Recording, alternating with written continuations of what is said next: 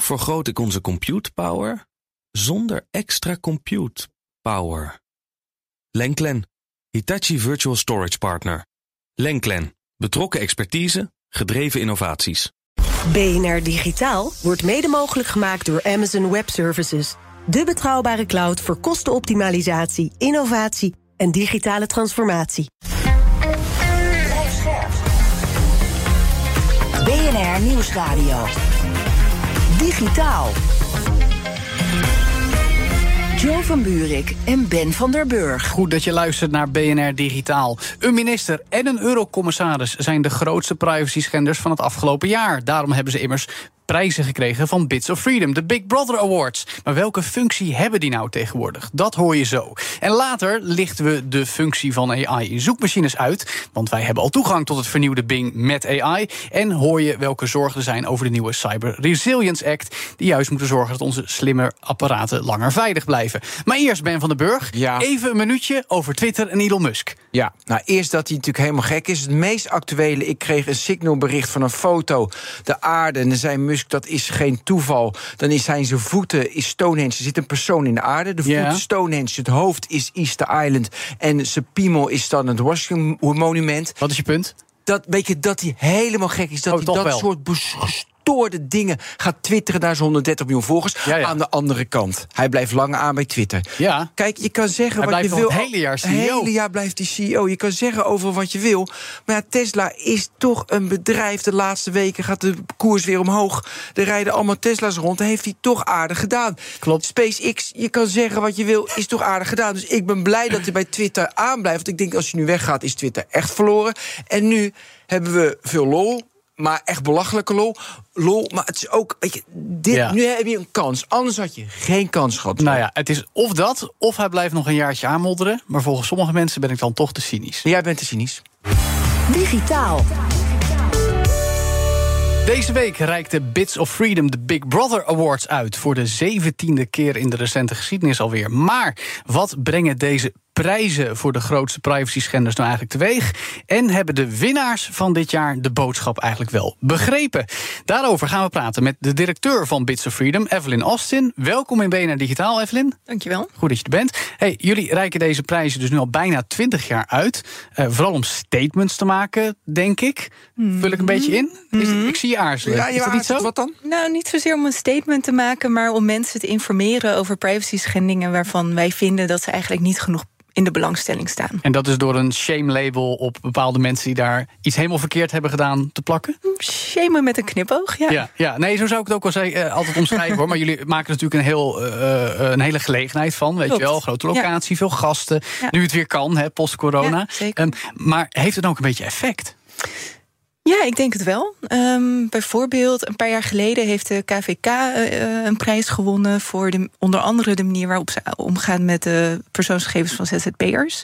Nou, dat is in de tussentijd verbeterd. Ehm, soort van, hè? Ik ja, ben soort- ZZP'er. Ja, ja, nee, het is- we, we zijn er nog niet, maar Ja. kleine, kleine vooruitgang. Ja. Dat zijn de woongegevens toch waar ze wonen? Klopt. Ja, de woonadressen. Ja. Ja, Ehm, in 2015 en 2017 heeft de minister voor de geheime diensten eh, een prijs gekregen vanwege de nieuwe wet. Nou, daarover hebben burgers vervolgens ook een referendum georganiseerd. Mhm. Ehm, dus ja, ik denk, eh, ik denk zeker dat het eh, helpt om, om eigenlijk de, het publieke debat eh, eh, te informeren. Ja, nou dat is op zich een goed punt. Grappig dat je het hebt over de geheime diensten. Want een van de grote winnaars is minister Bruin Slot. Ja. Eh, die kreeg de expertprijs ehm, over eh, nou, een bekende, al lang spelende casus... waar we hier in het programma ook vaak over gesproken hebben. Onder meer met Bert Hubert. Namelijk het versoepelen van de bevoegdheden van de geheime diensten. AIVD en MIVD. Ze mogen eigenlijk meer tappen. De controle is niet meer vooraf, maar tijdens. Ehm, maar is de minister dan nou de hoofdverantwoordelijke... En, en dat jullie daarom die award aan haar toekennen? Ja, zij is hoofdverantwoordelijk voor de, ehm, de binnenlandse geheime diensten, dus de IVD. En de minister van Defensie is hoofdverantwoordelijk voor de MIVD. Maar wij richten ons specifiek eh, op de IVD. Dus dan is eh, ja, de minister heeft het laatste woord. Dus dat is wat jullie betreft ook het belangrijkste privacy dossier van 2022. Want daar waren de awards dan voor, hè? Ehm, voor ons is eh, helaas de wet op de inlichtingendiensten al jaren een van de belangrijkste privacy dossiers. Ehm, dit is een wet waar wij al sinds 2013 aan werken. In 2015 eh, is eigenlijk het hele wetproces eh, officieel begonnen. Um, en sindsdien uh, proberen wij met, uh, met man en macht ervoor te zorgen dat in ieder geval de waarborgen um, uh, die, de, die er zijn in de wet, dat die sterk zijn. En dat inderdaad dat toezicht, dat dat ook sterk is. Jij zei, het toezicht is verplaatst van vooraf naar tijdens. Gelukkig lezing, zijn we daar nog niet. We Nee, zijn er nog niet. Nou, we hebben nog niet verloren. Ja. Dat is het eigenlijk. Ja, dat is eigenlijk het nieuwe debakel wat ons betreft in deze hele affaire. Ja. In 2018, na dat referendum, is er onder andere van, vanwege de zorgen van burgers en van heel veel experts, waaronder de Raad van State, is extra toezicht toegevoegd. Nou, nu uh, nog geen uh, drie uh, jaar later, vier jaar later, zegt de minister: Nou, um, weet je, mensen letten niet meer zo goed op. Wij halen dat toezicht gewoon lekker weer weg. Nou, Ja. dat, dat kan niet. Ben? En heb, ja, nou, ik heb een beetje, een mooi prijs, want nu staat ze in het. eh nou, In de spotlights. In de spotlight staat ze. En iedereen- On the spot ook. On the spot, het is nu ook. Maar heb je, doe je ook nog andere dingen? Doe je ook lobbyen? Want nu is het even een piekje. Je- Kan je daar iets meer over vertellen? Ja, dus uh, eigenlijk is ons voornaamste werk is, is lobbyen. Um, dus die Big Brother Awards... Maar dan helpt het niet echt, want de hele tijd is het weer een geleidende schaal. Een geleidende schaal dat het weer tussen aanhalingstekens misgaat. Ja, het is inderdaad, het gaat helemaal niet de goede kant op. Um, kijk, niemand is verplicht om naar Bits of Freedom te luisteren. Echt wel? Nee, helemaal niet. Er is geen verplicht. Bits of Freedom heeft geen officiële macht. Het enige wat wij kunnen doen is zo goed mogelijk zorgen dat die belangen van burgers in Den Haag gehoord worden. Ik ben het niet met je eens dat het geen zin heeft. De wet, uh, de huidige wet, maar ook de drie uh, wetswijzigingen die er ondertussen ook al op de geheime diensten zijn geweest, hadden er echt een stuk slechter uitgezien als wij er niet waren geweest. Maar, dat weet ik zeker. Kijk, het is natuurlijk wel zo, jullie willen uh, in positieve zin, zou ik persoonlijk zeggen, invloed uitoefenen op het maatschappelijke debat over mm -hmm. belangen van privacy. Mm -hmm. Daarvan kun je zeggen.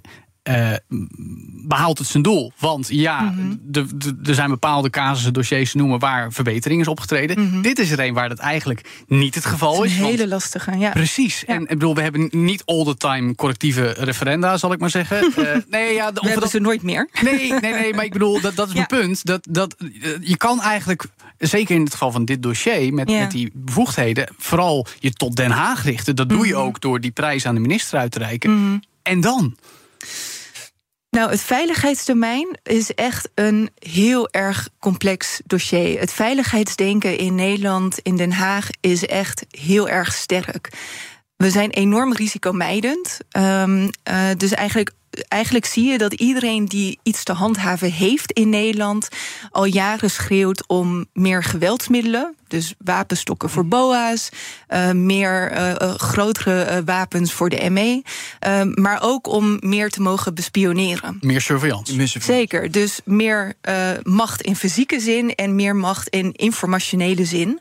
Um, uh, Ja, dus- maar, maar, maar Ja, als ik ja. nog even mag. Ja, een, ander heel belangrijk dossier binnen dat veiligheidsdomein voor ons is bijvoorbeeld ook de NCTV, dus de Nationaal Coördinator Terrorisme, Bes- Bestrijding en Veiligheid. Nou, daarvan bleek uh, een aantal jaar geleden dat hij uh, op structurele basis uh, mensen aan het surveilleren was op het internet. De Nationaal Coördinator is een coördinator. Dat is geen inlichting, inlichtingendienst, ook al zouden ze dat wel willen. Mm -hmm. Toen heeft de minister van Justitie en Veiligheid gezegd: Nou, weet je wat, uh, we gaan uh, de NCTV niet afstraffen, maar we gaan een wet creëren waardoor ze inlichtingenbevoegdheden krijgen. Dus het wordt gelegitimeerd. Precies. Nou, daar heeft uh, Bits Freedom onder andere met Amnesty een stokje voor gestoken. Dat wetsvoorstel is controversieel verklaard uh, en ligt nu nog steeds op de plank. Ja. Dus ook zelfs binnen dat veiligheidsdomein is er wel voortgang. Ook al is de voortgang uh, laat zich soms uiten in geen achteruitgang. Nee, maar dat is nu eenmaal hoe de samenleving Je, in je, elkaar houdt, zit. je houdt tegen wat er anders aan Ja, zou maar je komen. wil Precies. natuurlijk uiteindelijk dat het voldoende is. Dat je overbodig bent. Dat die prijzen niet meer hoeven worden Mhm. uitgereikt. Mhm. En, en dat zie je niet. Het blijft een gevecht tussen aanhalingstekens. En dat vind ik toch een beetje jammer. Want ze praten allemaal over Mm. privacy, de, privacy by design. Ook bij, doen ze ook binnen de overheid. Belangrijk. En Nou. uiteindelijk is het toch weer zo'n glijdende schaal dat jij op moet treden. Nou, ik vind dat eigenlijk helemaal niet zo jammer. Uh, ja, onze droom is ook dat Bits of Freedom opgedoekt kan worden. Hm. Uh, maar als je een stapje achteruit zet. Um, kijk, de, de paradox van, uh, van onze samenleving is dat we een overheid krijgen, uh, hebben die heel veel macht krijgt en die ze nooit ten volle mag benutten. Uh, dus de democratie heeft de rechtsstaat nodig om in bedwang te worden gehouden. Dat is een voortdurend uh, conflict, Spel, gevecht, eh, spel. Um, maar het is noodzakelijk, want alle uh, alternatieven op deze uh, vorm van samenleving die wij hebben bedacht, is nog veel erger. Dus dat daar doorlopend van alle kanten energie en aandacht voor nodig is, dat vind ik zeker de moeite waard. Ja, dit vind ik een heel mooi bruggetje naar de volgende grote winnaar. Dat is mm. namelijk niet op nationaal niveau, maar Europees niveau. Eurocommissaris mm. Ilva Johansson. Mm. Die kreeg de publieksprijs omdat zij zich hard maakt voor surveillance op smartphones. Om volgens de toelichting uh, materiaal met kindermisbruik, kinderporno tegen te gaan. Mm -hmm. Nou, daar zullen we allemaal mee eens zijn. Dit gesprek hebben we ook vaak gevoerd hoor, ook bij BNR. Dat is een nobel doel, maar het zijn heftige middelen. Mm -hmm. Uh, zij heeft ook nog gereageerd op deze prijs. Daarin ja. probeert ze zich eigenlijk vooral vrij te pleiten. Van ja, ik verdien deze woord niet, want ik doe mijn best om de wereld beter te maken. Hoe, hoe ga je daarmee om? Want jullie geven haar die award van joh, wat jij hier voorstelt, dat moeten we echt niet willen. Ja. En zij gebruikt het als platform om nog een keer haar punten te bevestigen. Ja, ze was live bij ons uh, in de show uh, vanuit Brussel op haar verjaardag, zo bleek. Um, en wij hebben uh, met onszelf de afspraak, en die maken we ook altijd met alle winnaars die die prijzen opkomen halen, dat ze op de avond zelf van ons geen weerwoord krijgen. Mm -hmm. uh, dus zij heeft uh, zes à zeven minuten heeft ze, uh, kunnen uitleggen waarom volgens haar deze middelen wel noodzakelijk zijn. Je zou kunnen zeggen, zo'n overheid heeft al een veel groter podium dan Bits Freedom heeft. waarom doen jullie dat toch? Wij denken dat het belangrijk is dat mensen alle kanten van zo'n discussie horen. Dus ook die van haar. En dat ze vervolgens daar zelf een mening over kunnen vormen. Andersom hadden wij ook gewild dat de overheid uh, ons uh, zo af en toe een podium geeft. En dat als uh, ze dat doen, wij daar ook met respect worden behandeld. Hoe is dat in de loop der jaren veranderd? Heb je het idee mm. dat je. Of Freedom bestaat al een tijd, ja. twee decennia. Mm -hmm. heb je het idee dat je tegenwoordig nog net zoveel je punt kan maken op de diverse platforms, ook binnen de overheid, als tien jaar geleden? Dat is een, echt een lastige vraag, omdat er heel veel is veranderd. Er is uh, veel meer aandacht voor digitalisering. We hebben nou ja, natuurlijk sinds kort een staatssecretaris. Er is een, uh, binnen de Tweede Kamer een speciale Kamercommissie voor digitale zaken. Dus er is veel meer aandacht. Ik zie daardoor ook um, dat Bits of Freedom in een veel eerder stadium uh, betrokken wordt bij wetsvoorstellen die iets te maken hebben met digitalisering. Jullie worden serieus genomen. Ja, Tegelijkertijd uh, neemt digitalisering natuurlijk alleen maar toe. Uh, dus ook de gebieden in de samenleving die gedigitaliseerd worden en die dus en mogelijk ook impact hebben op burgers, die nemen ook toe. En, en Bits groeit niet evenredig mee. We hebben heel veel donateurs die ons werk steunen, mm -hmm. maar het zijn er uh, niet genoeg. Je hebt nog veel meer nodig. Nou ja, kijk, als we, als we tegen de overheid en tegen grote techbedrijven zoals, zoals Facebook en Google moeten optreden, ja, die ja, dan zouden we met ja. gemak nog kunnen verdubbelen. Ja. ja. Even terug naar, naar Johansson en met, uh, met kindermisbruik. Welke mm. middelen wilden zij inzetten wat pertinent fout is? Want ik denk even aan Apple, weet je, die hadden ook een mm. constructie op de telefoon. Die daar onlangs even vanaf zagen. Vanaf ze... zagen, want dat was ook weer privacygevoelig. Wat, wilde, wat stelde zij voor waar, waar jij het pertinent niet mee eens was. Ja, dus eigenlijk is de kern van het voorstel is dat alle communicatie die er plaatsvindt tussen mensen um, gemonitord wordt. Dus dat je. Uh... Maar dat meent zij niet echt, hè? Want en, en, uh, encryption zal ze altijd toestaan. Is dat zo? Of wil ze dat openbreken? Dat kan ik me niet voorstellen. Dat ja. Ik heb zitten zoeken hiernaar. Uh -huh. En ik vond het best wel vaag. Weet je, wat dan precies haar voorstel was. Dus daarom vraag ik het nu aan jou. Ja, Oké, okay, nou, dat wordt dan een iets technischer verhaal. Ja, heel goed. graag. Proberen we mijn knop te houden, Evelyn. dus end-to-end versleuteling betekent inderdaad... dat de communicatie tussen jou en mij ja, volledig versleuteld ja. is. Um, staat al heel lang door de overheid over druk... want de overheid vindt het vervelend dat ze niet met die communicatie kunnen meelezen. Ja. De minister heeft nu, of sorry, de minister, de eurocommissaris heeft nu met dit voorstel uh, zogenaamd daar een weg omheen gevonden. Namelijk door de bedrijven die onze communicatie faciliteren te vragen om op de eindpunten te gaan monitoren. En daardoor zegt zij. Blijft end-to-end encryptie in stand? Wij zijn het daar niet mee eens. Want als je kijkt naar waarom end-to-end versleuteling belangrijk is. Nu ben ik uh, het Nederlands en Engels wel heel erg aan het verhaspelen. Nee, maar waarom dat belangrijk is, is um, omdat uh, onze communicatie vertrouwelijk moet blijven.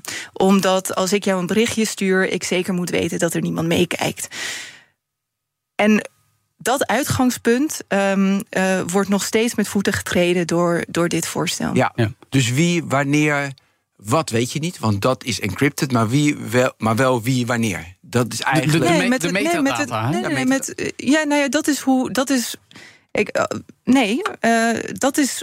Nee, maar als ik op Signal een bericht mm -hmm. stuur naar jou, mm -hmm. ja, dan zit dat op mijn toestel. Weet je, ja, en, dit, en, naar... dit, en dit voorstel zou Signal verplichten om monitoring te installeren op hun app. En op het moment dat ze daar iets tegenkomen waarvan ze niet met zekerheid kunnen zeggen dat het niet kindermisbruikmateriaal is, moeten ze daarvan melding doen bij een nieuwe Europese instantie. Ja, dat gaat natuurlijk nooit doorkomen. Ja, maar de eurocommissaris Maar kindermisbruik. Nee, ja, nee, het gaat het, nooit doorkomen. Het, het, het, voorstel is al heel ver. Signal gaat dit nooit doen, maar alle andere grote partijen gaan het Die natuurlijk worden verplicht. doen. Ja. Tuurlijk.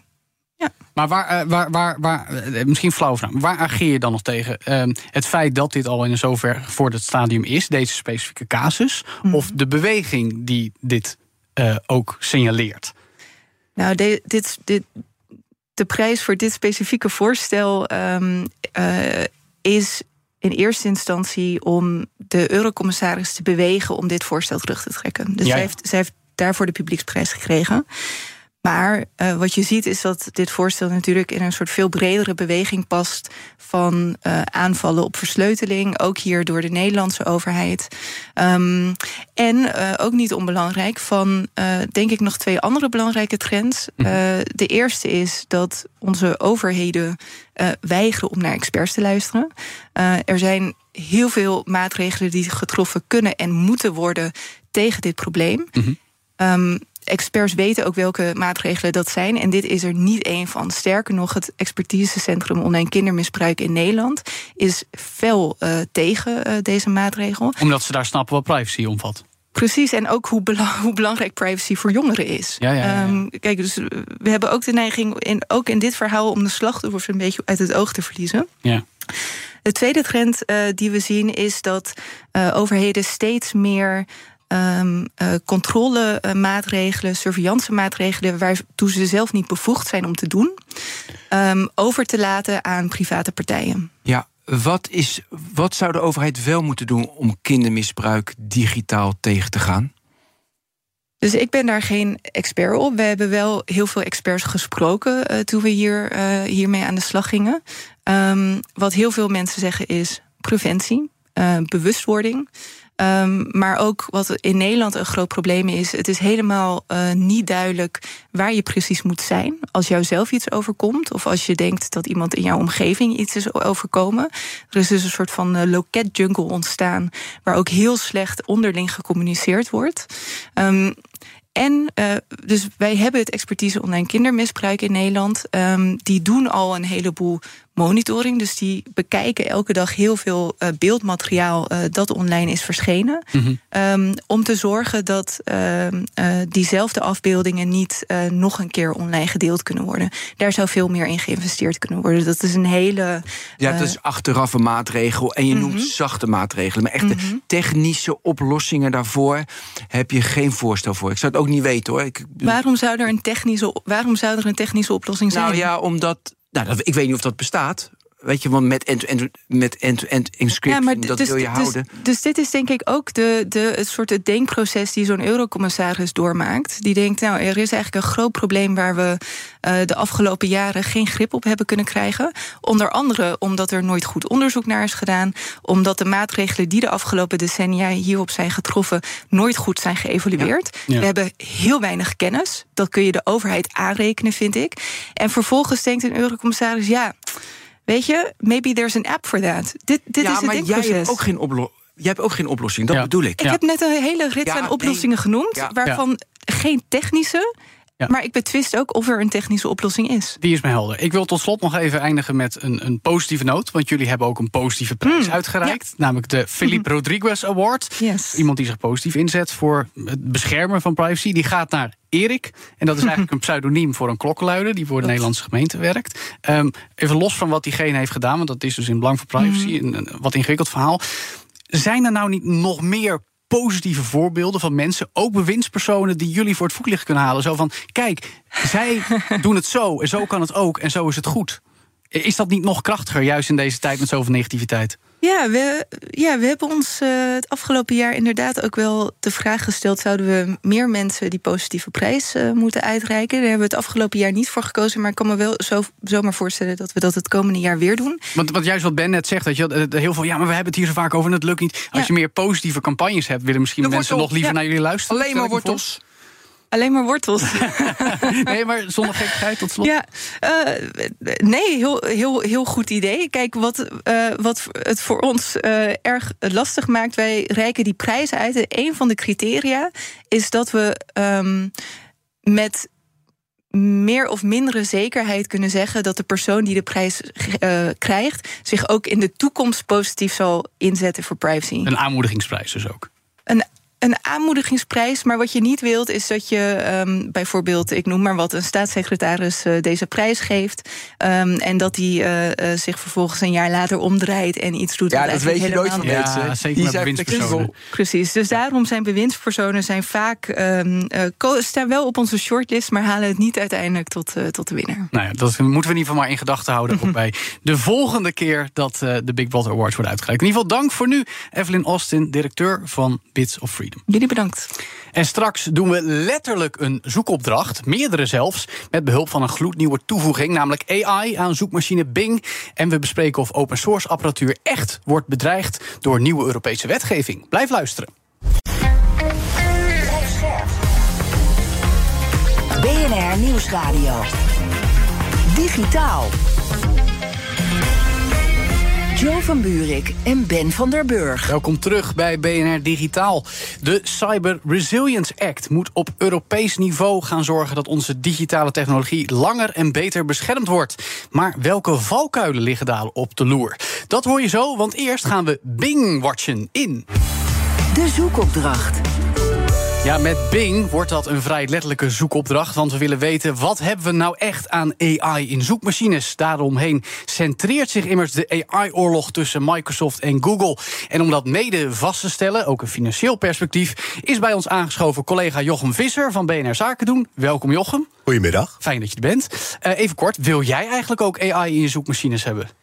Nou, oeh, dat is nogal een vraag. Ja, kijk, of ik het wil, uh, ja zeker. Ik denk ook dat het er wel komt als ik het niet wil trouwens. Het is er al. Uh, je hebt alleen nog geen toegang. Uh, Wij wel maar trouwens. Een heel belangrijk ding, het gaat toch een beetje... Hè, wil je nou een lijst zoekresultaten... of wil je nou gewoon één antwoord wat iemand je geeft? En ja. ik ben als journalist en als zoeker... ben ik eigenlijk wel fan van aanpalende onderwerpjes... die ook op mijn scherm verschijnen... die helemaal niet zo accuraat zijn. Hmm. Dus eerlijk gezegd, ja, ik ben nu nog wel even heel blij met Google... zoals het is met zijn lijsten. Nog wel. Ben, ik zei het al, wij ja. hebben sinds deze week al toegang tot Bing met AI-ondersteuning. Nieuwe Bing. Ben jij er tevreden mee? Wat, wat zijn je ervaringen? Nou, ik was vorige week zat ik op een hype, jongens. Ik vond het allemaal zo fantastisch. En ik zit nu heel diep op de hype-cycle. Zo diep, heel diep zit ik. Jij loopt al vooruit op de dip die eraan komt. op de dip Daar gaan we het zo over hebben, maar vertel. Nee, kijk, gewoon, weet je, is er vanavond een concert in Soest? Weet je, dan, dan, dan, dan vraag je dat? Dan vraag ik dat en dat vind ik prettig. Gewoon, weet je, dan, dan komt hij ook gewoon met een antwoord. Dan wist ik helemaal niet dat wat, daar Wat zegt Bing dan? Ja, dan zegt hij, je kan vanavond in, uh, wat is dat bij uh, het paleis, de Soestdijk, uh, ja. daar is een concert. Wist ik niet. En dan zeg je, dan kun je ook naar die website, maar die website, dan zit dat verstopt. Weet ja. je, dus dan.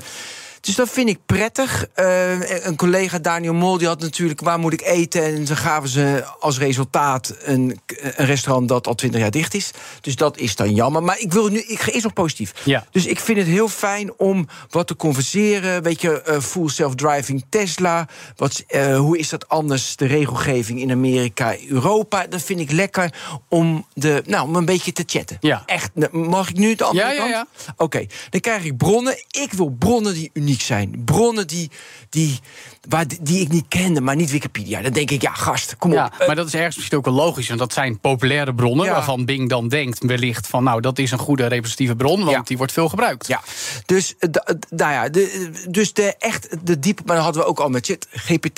De diepgang, de, dat is er niet. Nee, het verschil maar, is dat een zoekmachine aan het internet gekoppeld is. ChatGPT had alleen de database. Precies, dus fundamenteel anders. En misschien is dat, alleen de database is misschien iets beter. Ik heb ook dat vergeleken. We kwamen wel andere dingen uit. Maar goed, het komt natuurlijk continu andere dingen uit. Ja. Maar wat ik het allerinteressantste vond deze week eigenlijk... is het, dat iedereen ging testen. Ja. Iedereen wilde hem gek maken. Stuk maken. Stuk maken, kapot Ja, maken. je noemde Daniel al. Die kreeg er gewoon eigenlijk een, een Vlaamse dronkenlap uit. Die Ja. niet wilde ophouden met Amai zeggen. Ja. En die, die, die een soort versjes met emoties ging maken. En als je vroeg, kun je daarmee ophouden? Dan deed hij het niet gelijk. Nee, en weet je, dus ben je, weet je, sentient, wat Google in een, een tijdje geleden. En dan ging die, ging die heel raar doen. I'm not, I'm wel, I'm, I'm not. Weet je, dat soort dingen. Ja. En dat is wel boeiend. Nu gaan we even terug naar Jochem en de cijfers. Want daar heb jij naar gekeken, vooral bij Google. Want dat is het centrale verhaal. Marktleider met search. Het gros van de wereld gebruikt als een zoekmachine.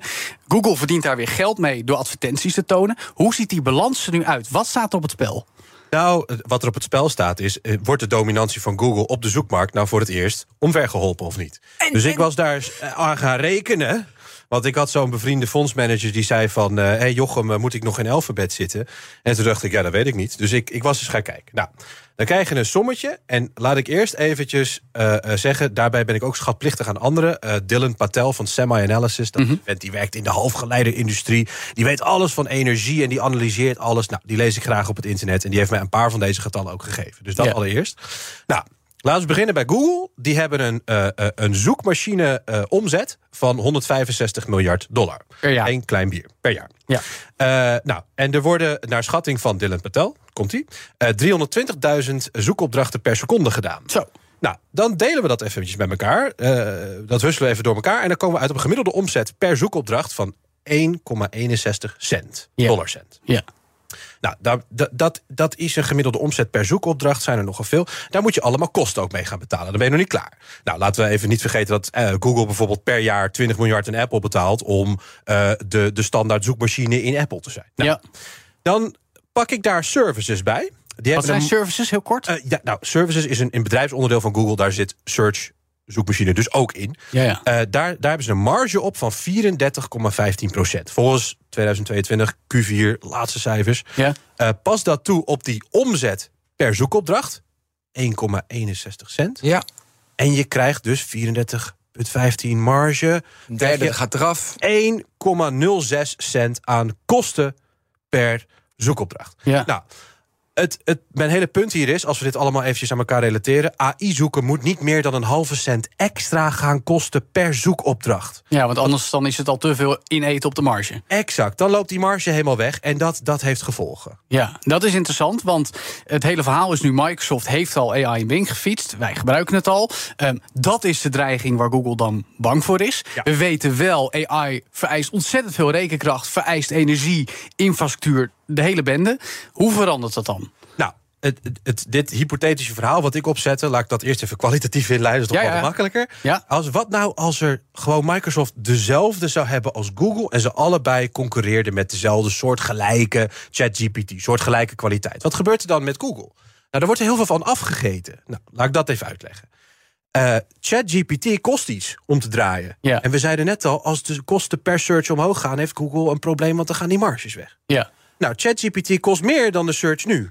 namelijk... En nou, eh, je hebt er eh 29.000 GPU's voor nodig, OpenAI dan, Ja. om het te draaien. Nou, eh, dat wordt eh 36 cent per zoekopdracht aan kosten. Ja. 700.000 dollar per dag, mag Ja. ik wel even zeggen. Nou, tromgeroffel. Search zonder ChatGPT voor Google leverde dus een halve cent op. En met ChatGPT of soortgelijke AI. of een soort gelijke AI inderdaad, ja, eh, wordt het slechts 0,19 cent wat het dan nog oplevert. dat is Nou, heel weinig. dan denk je, eh, dat zijn nog kleine getalletjes. Maar de omzet blijft 165 miljard. De kosten gaan 36 miljard eh, dollar omhoog. En dan komen, we- gaat het operationeel inkomen opeens van 55,5 miljard naar 19,5 miljard dollar. Dat is wel een flink eh, verschil. Dat is best een dingetje. En dan, dat is puur, en nogmaals... eh, Dit, dit- je kan allemaal schuiven in deze getallen. Je kan allemaal ranges neerzetten. Je kan allemaal dingetjes doen. Ja. Ik zie Ben al een Ja, beetje ik- Ja. morrelen. Maar laat me één ding nog zeggen. En, en, en dan heb ik het nog niet gehad over het marktaandeel... wat Microsoft dan überhaupt al weg zou snoepen. Want dit Ja. is puur extra kosten voor het draaien van AI in search. Ja. Ja, dus als Google een ChatGPT, een language model, toepast, dan gaan de kosten zo omhoog. Zoveel omhoog dat, ze, dat het, eh, wat was het? Eh, in plaats van 1,06 euro kost het nu. Maar dan gaat het per verzoekopdracht. nee, cent. Eurocent. cent. Je maar ik zei? Ja, Dollar- ja, euro. Nou, dollarcent. 1,06 Ja, ja, ja. cent. 1% en dan gaat het omhoog naar. Eh, dan, dan komt er gewoon. eh, eh, nou, laat ik het nog simpeler zeggen. Ja, heel Want we graag. hebben kosten, kosten en omzet. Heb ik net een beetje door elkaar. Ja, daarom. Helemaal punt in. Het punt is, eh, het leverde search zonder ChatGPT, zonder eh, AI-model voor Google, leverde halve cent op. En met ChatGPT wordt dat 0,19 cent. Dus van 0,5 cent naar 0,19 Dus we hebben het nu over inkomsten weer. in inkomsten. Ja, want dan Inkomsten. hebben de kosten er allemaal Dan hebben de afgehaald, kosten af. eh. Oké. Ja, dus de, de, Exact. de, de Gewoon- winst, per, de winst per zoekopdracht wordt veel lager dan nu. Ja, Ja, ja, echt. we kunnen Wat je nu niet meeneemt, stel je voor dat het nog veel meer oplevert. Omdat het beter Maar is. Ben, En hoe zou, hoe, zou het, hoe zou het meer moeten opleveren? Nou ja, 90% marktaandeel nu. En als, als Google alleen al dat marktaandeel vast wil houden, kost het dus meer. En dan kun je zeggen, het gaat meer opleveren. Ja, dat maar kan, hè?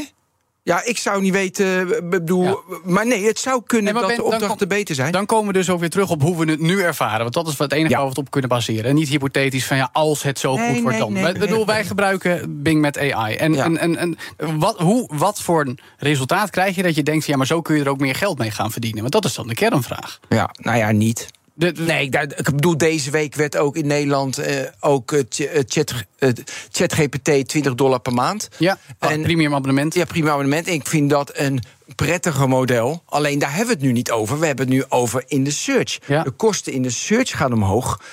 Ja, en daar is op dit moment zie ik inderdaad niet dat de omzet ook meer wordt. Omdat Ja. die search results wordt beter worden. Dus dat zie ik ook niet. Nu, Nou ja, even- ja, Een hele fundamentele opmerking. Want kijk, er, er wordt ook al genoemd van... Hè, er zijn verdienmodellen. Misschien gaan de rijke mensen straks een andere zo- zoekmachine gebruiken. Dat lijkt me een beetje een slecht idee, eerlijk gezegd. Maar ja, de, de, de- dit is wel een punt wat je maakt... Wat, dat er nog heel veel verschillende versies van search bedacht kunnen worden... en verdienmodellen en dat Ja, maar nu wil ik nog even een vraag aan jou stellen, eh, Jochem. Want deze berekeningen komen nu al pas op gang. Ook eh, bijvoorbeeld het feit dat Bing ook gewoon foutjes maakt. Eh, eh, als er vragen gesteld worden. Daar hebben we het ook nu pas over. Niet vorige week tijdens de demonstratie. Maar vorige week was het nieuws dat Google 100 miljard dollar van de beurswaarde verloor. Omdat hun AI-model als eerste een vraag foutief beantwoordt en iedereen dat zag. Terwijl jij hebt nu ook deze rekensom voor ons voorgelegd. Dan is het toch gewoon een hele oneerlijke eh, consequenties van de hype aan de gang. Dat Google daar veel meer pijn van voelt dan Microsoft. Terwijl nu, oh, we hebben de cijfers nog even bekeken. En dat, dat, het klopt eigenlijk niet helemaal. De, de Nou ja, belofte en de uitkomst. Ik ben met je eens. Kijk, de, de medewerkers van Google waren heel, heel boos op, eh, op de baas, Sundar Pichai. Omdat hij, eh, eh, of Pichai, of hoe je het ook goed uitspreekt. Ja, de CEO. De CEO. omdat de, die presentatie dus zo slecht ging. Dus dat is wel echt een, een foutje. Maar daar 100 miljard ervan af. Ik denk gewoon dat. Eh, zoals Warren Buffett altijd zei, op de korte termijn is het een eh, eh, stemmen we op de aandeelkoers en op de lange termijn wegen we de waarde van het bedrijf. Ja. En dat laatste zijn we nu niet aan het doen, want we hebben allemaal scenario's. De onzekerheid in deze studio ook over Ja. wat het wordt. Dat zegt genoeg. Dus het is ja onterecht. Per definitie onterecht, omdat het niet op zekerheid is gestoeld, dat oordeel van 100 miljard dollar eraf. Ja. Maar ja, het is logisch dat iedereen wegrent als ze zeggen: Oh, de dominantie van, van het bedrijf wordt aangepast. Want wat blijft er nog van Google over dan? Ja. Ik snap dat sentiment wel. Ja. Maar Ben, ik zie jou heel moeilijk kijken. Ja, ik weet je. Houd kort. Nou ja, na- naar mijn idee is het inderdaad dat gevecht die 100 miljard eraf. Het, het, het gaat om wie heeft nu voor het eerst ook goed voor elkaar. En ik vind dat ChatBing, Bing met Chat, vind ik, die doen hun best. Die zijn gelanceerd. Google durft dat nog niet. Nou ja, en dat kost ze nu geld, maar ja, misschien halen ze het over een half jaar in. Nou ja, ik zag ook eh, de voorzitter van Alphabet, John Hennessy. Dat is zo'n Stanford hoogleraar. Echt zo'n technicus die al jaren meedoet met elke internetbubbel die er heeft bestaan. Ja. Eh, die vent die zei, ja, over twee jaar pas eh, komt er eigenlijk echt iets. En daarnaast, laat, laat, laat ik het even zo zeggen, zei hij... wij vinden wat Google nu doet een leuk experimenteel dingetje. Ja, nou ja, vooral Microsoft heeft in ieder geval oud en die open gegooid. Daar gaan we het nog veel vaker over hebben. Ook in BNR Nexus, onze andere tech-podcast. Waarin we over discussiëren. Voor nu heb ik hem vast gevraagd of open source hardware wel een toekomst heeft. Ja, dat doen we nu. Hè. AI vragen wat we moeten zeggen op de radio. En? dan zegt hij: eh, open source hardware heeft zeker toekomst. Vooral in sectoren zoals datacenters, Internet of Things, kunstmatige intelligentie. Hij verwijst naar zichzelf. En dat het voor de Europese economie belangrijk is. En hij geeft mij een ander antwoord. Nou, dat is wel interessant. Is maar zullen we het antwoord vragen aan degene die het echt weet? En dat bedanken we BNR Zaken doen collega Jochem Visser.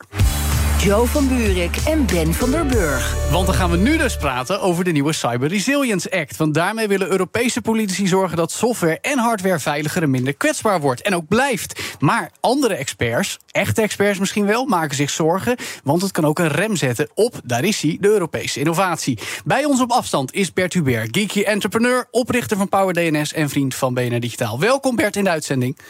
Een goedemiddag. Dag Bert. Hey, die Europese Cyber Resilience Act, hè, leg ons even kort uit wat Europa nou precies wil.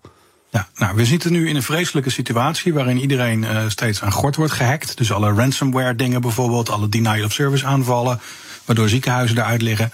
Dus je kan niet zeggen dat het nu heel goed gaat met de cybersecurity of zo. En uh, toen is men eigenlijk twee jaar geleden begonnen met het idee van joh, als we auto's uh, streng reguleren en tandenborstels en wasmachines en er moet zo'n CE-keurmerk op kunnen we dan ook niet een, een soort elektronisch keurmerk hebben voor, voor cyberapparaten? Want zoals het nu gaat, kan het eigenlijk niet langer. Ja. Nou, dat is een heel goed idee. Ja. Dat klinkt op zich best ehm, goed, maar er zijn dus al kanttekeningen, hoor ik je zeggen. Ja, het gaat snel mis. Uh, oorspronkelijk ging het dus echt over apparaten en machines. Dus je koopt een videocamera of een printer of een kopieerapparaat. En dan moet de fabrikant verplicht worden, bijvoorbeeld als je hem uit de doos haalt, je nieuwe modem bijvoorbeeld, dat hij dan niet een standaard wachtwoord admin admin heeft. Dat mm -hmm. mag gewoon niet meer, want dat is niet veilig genoeg. Ja. Nou, het begon best wel goed. Want voor apparaten is nou al wel vrij duidelijk. Je koopt een apparaat van iemand. En iemand die dat apparaat aan jou verkoopt. Die moet zich dan ook aan regels houden. En je weet precies wie zich aan die regels moet houden. Dat is namelijk degene die dat apparaat gemaakt heeft. Nou, begon goed. En toen op een gegeven moment heeft iemand gezegd. Laten we gewoon eigenlijk software en eigenlijk ja, computers. En, ja, en ook wel sommige soorten diensten. Laten we die er ook allemaal onder laten vallen. Allemaal op een grote hoop eigenlijk allemaal op een grote hoop. En dan ontstaat er toch wel iets heel interessants. Want dan heb jij bijvoorbeeld een, een programmaatje geschreven waarmee je, weet ik veel, de school van je kinderen uh, roostertjes maakt of zo. Dat is superleuk. En ineens moet jij je misschien wel houden uh, aan die nieuwe beveiligingsrichtlijnen. Nou, er zijn veel van die richtlijnen zijn gewoon oké. Okay, dus niet, niet admin, admin en zo.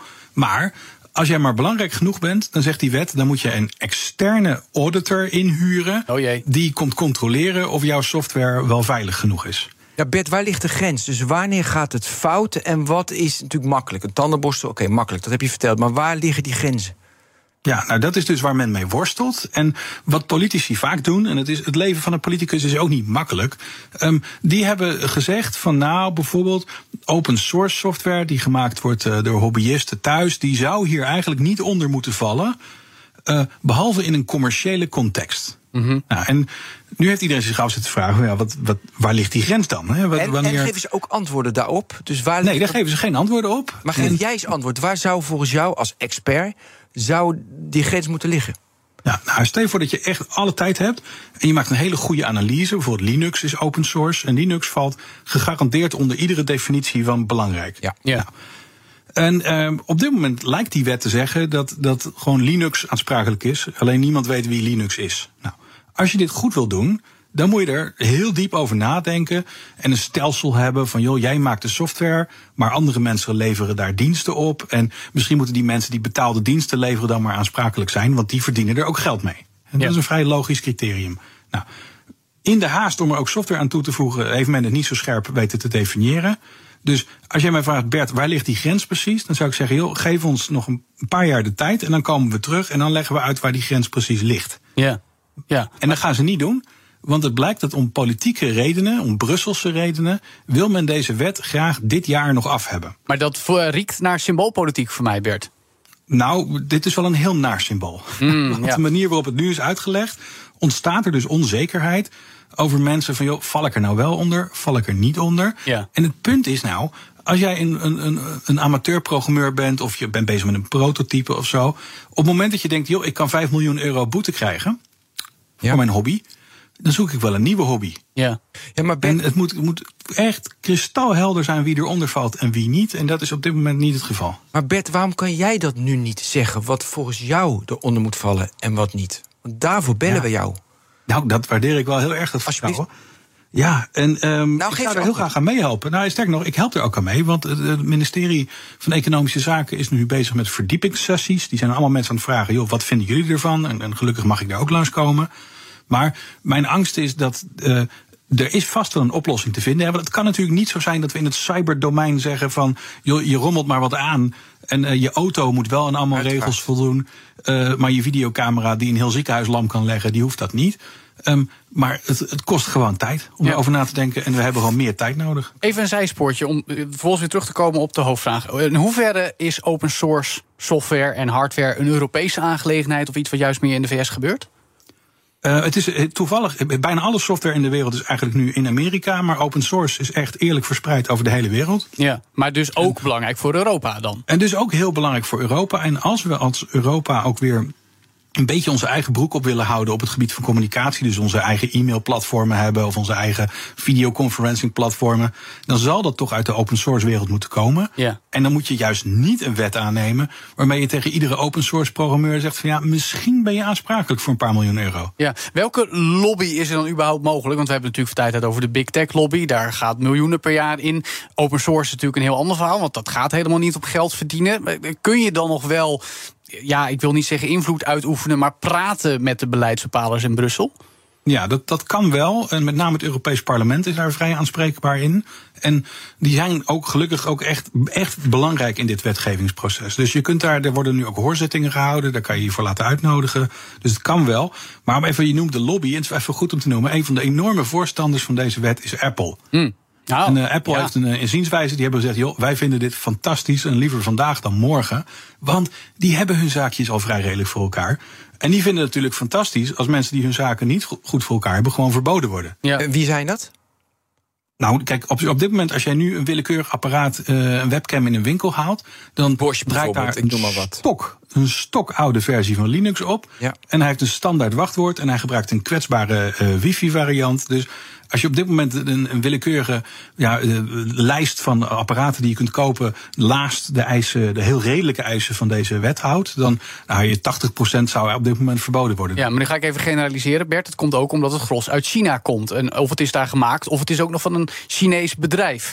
Dus dat zal ook een factor zijn, toch? Dat speelt ook wel. En daarom zegt de wet dus ook van niet alleen is de fabrikant aansprakelijk, maar ook iedereen die zo'n kwetsbaar doosje importeert ja, ja, ja. is aansprakelijk. Ja. Zodat je dus niet kan zeggen, joh, ik zit hier in Shenzhen en ik ga er niet over. Maar ik wil wel zeggen, ook in Europa en in Nederland kunnen we echt troep maken. Ja, nog even dus- heel dus kort en tot, tot, tot slot. Wa- Wanneer gaat dit komen? Gaat dit inderdaad dit jaar eh, een climax bereiken, zoals je net een beetje schetste? Ja, je kan het, er zijn twee momenten waarop dit schijnt te kunnen gebeuren. De ene is dat het nou aan het einde van dit jaar een beetje rond moet zijn. En in maart eh, zou het, eh, 2024 zou het dan eh, getekend worden. Ja. Of het wordt twee jaar later. Ja, dus oké. eh, dus of het is op korte termijn of op middellange termijn een echt groot probleem. Tenzij Ja, er iets is- gebeurt. Ja, dat Oké, nou dat is hem dan. Goed om te weten in elk geval. We blijven er scherp op en spreek je er binnenkort gauw weer over. Dank Bert Hubert, geeky entrepreneur en oprichter van Power DNS. Tot zover BNR Digitaal. Ook altijd te beluisteren als podcast op elk bekend platform. Waaronder natuurlijk ook bnr.nl en onze app. Daar vind je ook BNR Nexus, hè Ben? Onze Ja. nieuwe tech-podcast. Ja. Jij staat alweer te popelen, Ik hè? sta te popelen. eh, morgen gaan we hem opnemen. En eh, we willen ook wat, wat- dat vind ik interessant. T- Weet je, Twitter, Musk, wat er allemaal is gebeurd deze week, Mm. is actueel. Maar ook over, hadden het net over chat, weet je, Bing. Maar ook wat, wat, wat voor waarde? Waar gaan ze van uit? Daar gaan we het morgen ook over discussiëren. Ja, dat Komt dus in week- BNR Nexus. Ja. Vanaf elke donderdagavond te beluisteren in je podcast hebt. Net zoals alle andere podcasts die we hier maken over tech. Zoals de Technoloog met Ben. All in the Game over videogames met mij. En de. Tech Update. Twee keer per dag ook te luisteren in je podcast app dus. Namens de redactie van eh, BNR Digitaal zeg ik tot volgende week. Dag. BNR Digitaal wordt mede mogelijk gemaakt door Amazon Web Services. De betrouwbare cloud voor kostenoptimalisatie, innovatie en digitale transformatie. Hoe maak ik van ons VMware-platform een on-prem AI-platform? Lenklen, NVIDIA AI Enterprise Partner. Lenklen, betrokken expertise, gedreven innovaties.